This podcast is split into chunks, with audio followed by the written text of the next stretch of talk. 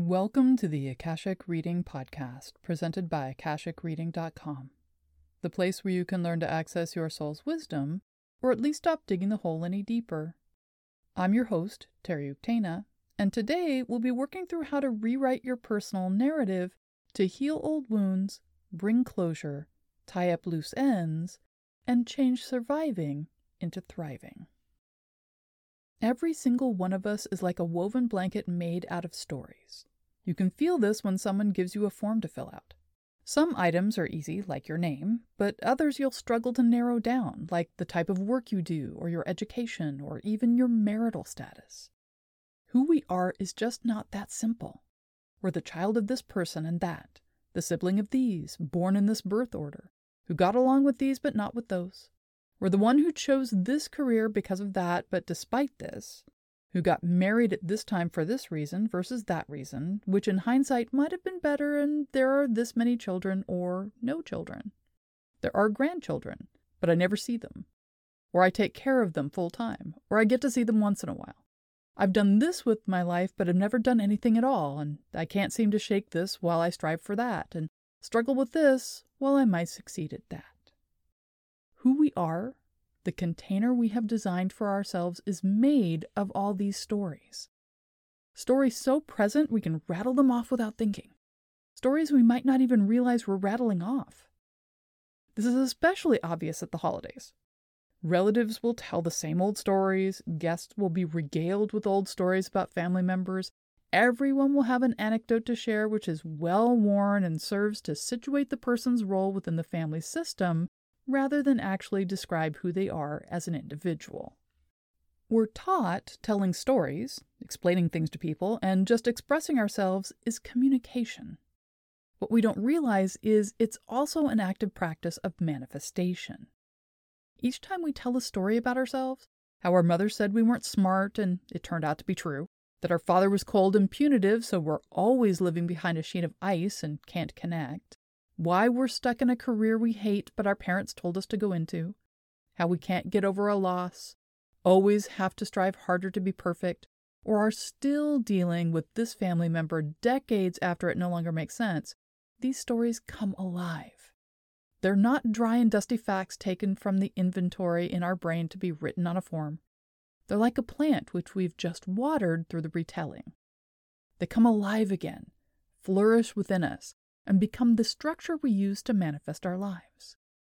Like a silicone mold, the stories we tell are what we press our raw prana into. Then, when we want to bring something out into the world, we dump out the results, which are exactly shaped in the form our stories created for us, for good or not. Most of the time, we do it without thinking. We fall into, this is just the way it is. This leads to what Martha Beck calls story fondling.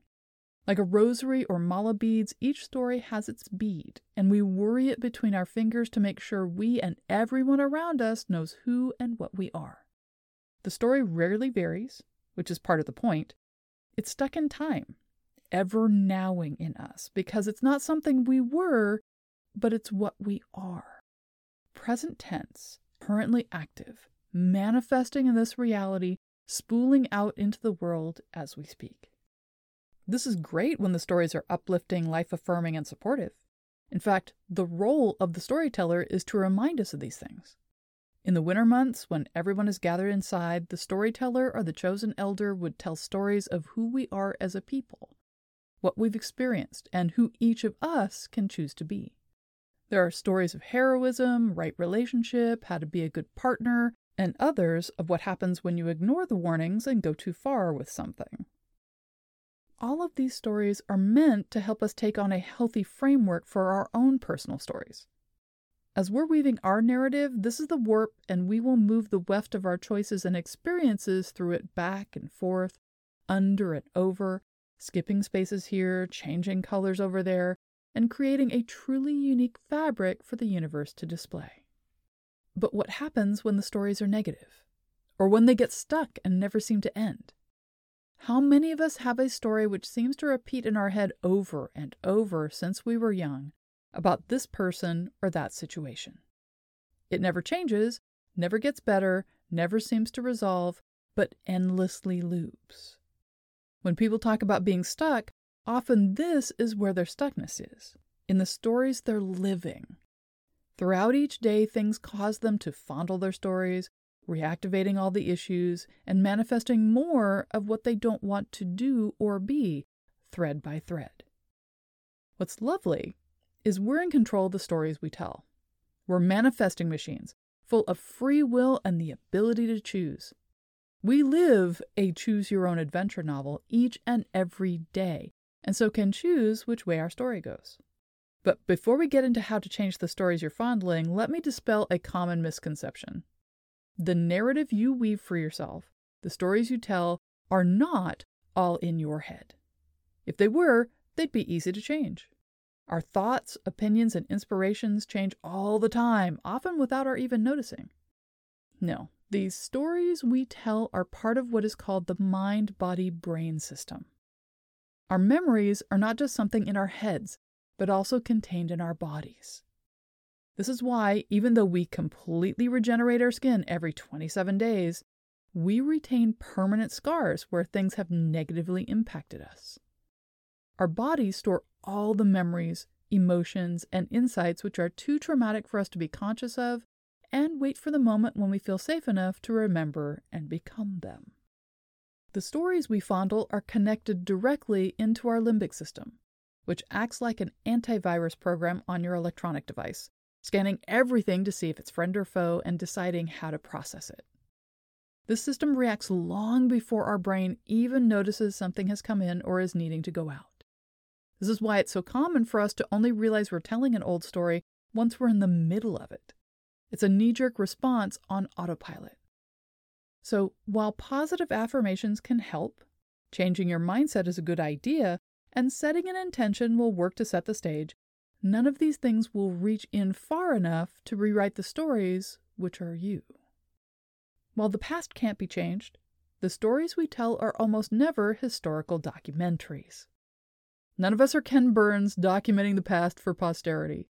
Our stories are carefully crafted like a novel or a poem, and we, as the author, can change them as we like. Where to change them is not in the mind, but deeper, in our body soul connection. This can be done in a number of ways. Rebirthing is an example of physically rewriting the story. If the purpose is to start fresh, reset everything to neutral, or to switch out the main characters, such as who is the nurturing mother and supportive father, then a rebirthing ritual is a powerful solution. Reenactment ceremonies offer a means of narrowing down the story which is being rewritten. For example, becoming Inanna, who chose to go down into the underworld rather than being abducted, who found her sister self rather than a rapist, and who voluntarily stripped herself of everything in order to heal and become, rather than being tricked into changing, is a powerful and life changing process. Another example is when supportive friends, peers, or associates stand in the place of specific people in your life and allow you to say what needs to, but has not yet, been said. They can simply listen and take things in, or be given permission to offer an in character response which is appropriate and healing, but real in the situation. Like playing the last note of a scale, all of these practices rewrite the end of the story add new chapters, allow us to see a different moral to the tale, and gives us freedom to reweave ourselves. Now, if reenacting works from the outside in, then working akashically works from the inside out.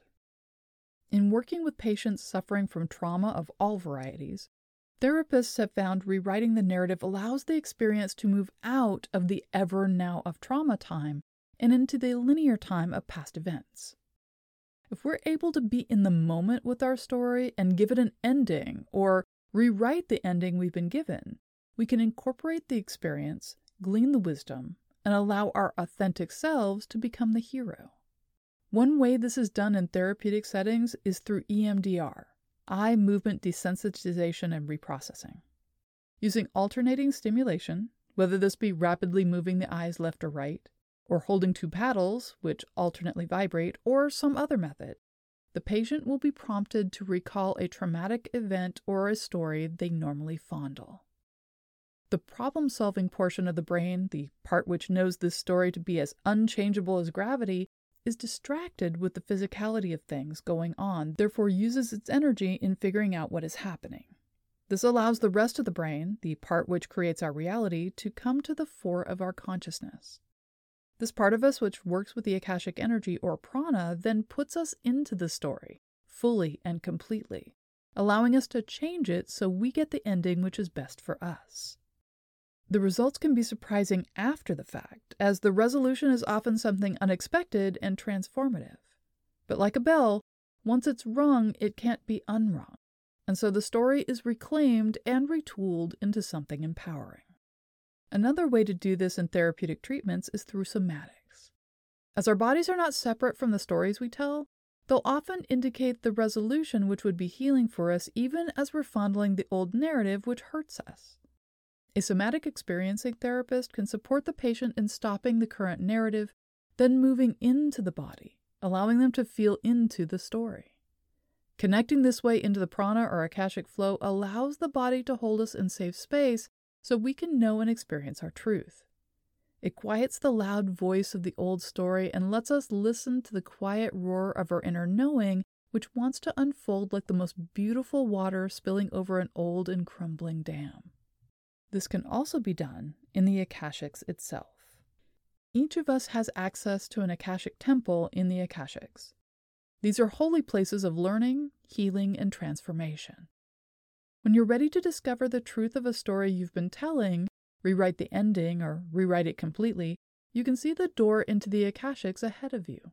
When you open it, you'll walk into the Akashic temple. There, you'll be met by beings, gods, and goddesses, guides, angels, healers, or whomever else has come to help. They'll hold sacred space for you to actively rewrite the story. As you rewrite it there, it is simultaneously rewritten within you, including your body, right down to the DNA. Another way to do this is to invite a healer to your Akashic room. Each of us has one while we're embodied, and only we can invite beings into it. Healers are more than happy to work with us in rewriting events, meaning, and endings to the stories we tell about ourselves, showing how we wrote them initially or accepted those which were written for us, then unraveling them so we can start fresh weaving our reality. Akashic healers act not as surgeons doing the work for us, but as doulas, supporting us in the work we have come to do.